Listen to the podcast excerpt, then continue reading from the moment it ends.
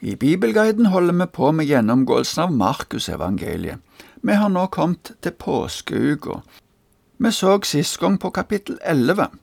Der avslutta vi en diskusjon mellom Jesus og de skriftlærde om hva slags fullmakt Jesus hadde til å gjøre det som han gjorde.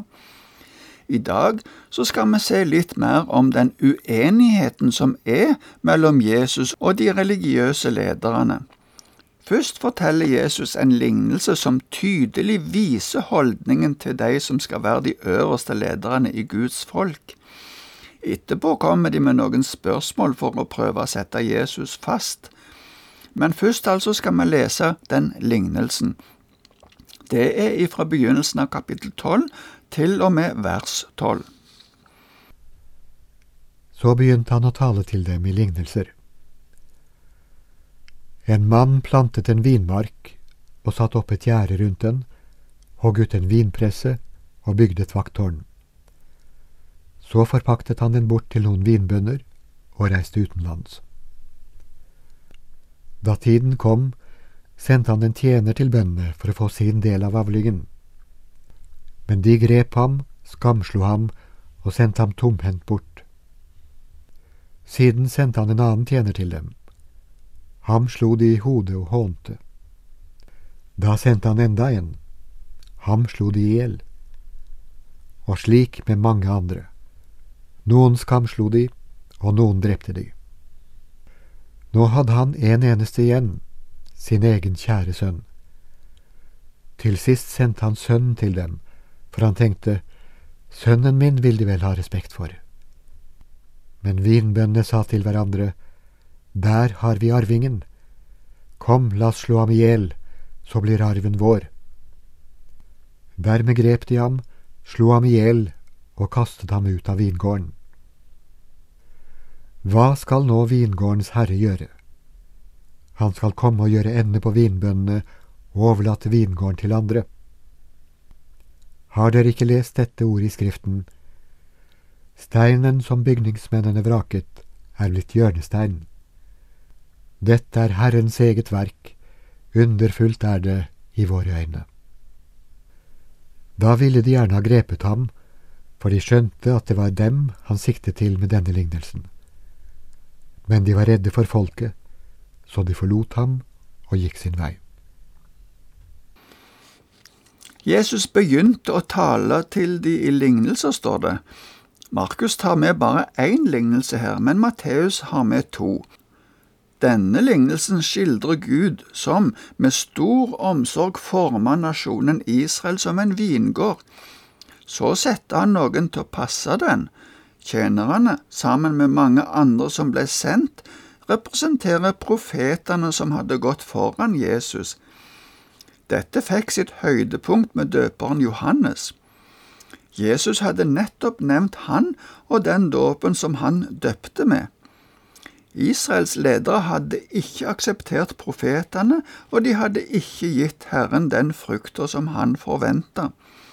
Men Gud hadde til nå vist en veldig tålmodighet med dem.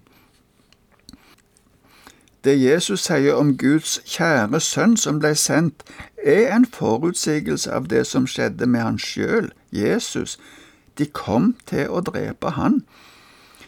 Med det avslører Jesus det som de allerede tenkte på angående Jesus. Ypperstepresten Kaifas hadde allerede gitt det rådet, sier Johannes evangeliet i kapittel 18. Spørsmålet om hva Herren skulle gjøre med de som styrte vingården, var jo egentlig opplagt, og det betydde en dom over de som forkasta Guds sønn. At vingården skulle bli overlatt til andre, kan være en hentydning til utviklingen i den kristne kirka. Etter hvert blei det ledere som ikke var jøder, og som var de ledende i det nye Guds rike. Så siterer Jesus et ord fra Salme 118. Det var en salme som ble brukt i forbindelse med ritualene da de spiste påskelammet. Vi finner ordet i versene 22 og 23 der. Vi ser at både Peter og Paulus bruker dette uttrykket som en forutsigelse av det som skjedde med Jesus. Peter sier det rett ut til det høye rådet da han ble arrestert og spurt hvorfor de forkynte om Jesu oppstandelse. Da sa han at Jesus var den steinen som ble vraka av dere bygningsmenn, men som er blitt hjørnestein. Det finner vi i Apostlenes gjerninger kapittel 4 vers 11. Peter nevner det òg i sitt første brev i kapittel 2. Paulus skriver til menigheten i Efesus at Kristus er hjørnesteinen. Det siste verset vi leste, viser at de skriftlærde ble irritert over det Jesus hadde sagt, og de ville gjerne gripe han, men de var redde for hva folkemengden ville gjøre da. Derfor så bare gikk de. Men litt seinere sendte de noen til Jesus for å prøve å sette opp ei felle for han. Det leser vi om i fortsettelsen fra vers 13 til 17. Siden sendte de noen av fariseerne og herodianerne til ham for at de skulle fange ham i ord. De kom og sa, Mester, vi vet at du alltid holder deg til sannheten og ikke bryr deg om hva andre synes, for du ser ikke på person eller rang, men lærer sant om hva som er Guds vei. Er det tillatt å betale skatt til keiseren eller ikke? Skal vi betale eller la det være? Men Jesus gjennomskuet hykleriet deres og sa til dem, Hvorfor setter dere meg på prøve? Kom hit med en denar, og la meg få se den. De ga ham en, og han spurte, Hvem har bildet og navnet sitt her? Keiseren, svarte de. Da sa Jesus til dem, Gi keiseren det som tilhører keiseren, og Gud det som tilhører Gud. Og de undrer seg over ham. Det at fariseerne og herodianerne var sammen om dette, er litt spesielt, for de hadde egentlig motsatte holdninger til det meste i Israel. De begynte med rosende ord om at de visste at Jesus alltid holdt seg til sannheten, og at han ikke brydde seg om hva folk mente og sa, eller hvor viktige de var i samfunnet. Så kom de med et spørsmål som fort kunne føre Jesus opp i vanskeligheter.